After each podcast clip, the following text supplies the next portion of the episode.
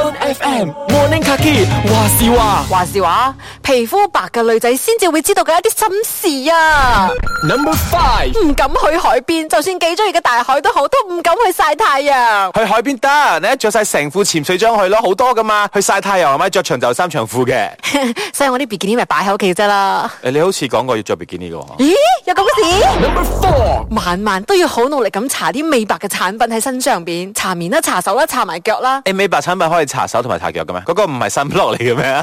有露身嘅。哦我真係唔識嘢啦。 ，Number Three 啲 bag 永遠係非常之重嘅，因為咧要放把遮入面啊。嗱，你都驚黑㗎？點解你冇放把遮下邊 嘅？因為咧我日我光我知，你放雨衣。差，因為我日光日白係唔出街嘅。 ，Number Two，就算幾熱都好，要出街都要着個外套。 啊，熱死啊！真係。我今日熱死都唔敢染黑啊！你明唔明啊？誒黑健康啦嘛，有咩問題啫？你睇古天樂 幾黑，做咩唔講 Can 呢？嗯嗰個太黑。 ，Number One，話是話，皮膚白白嘅女仔先至會明白嘅一啲心事。Top one，只要唔夠瞓嘅時候，黑眼圈就會特別明顯噶啦。你咪補妝咯。成個熊貓咁。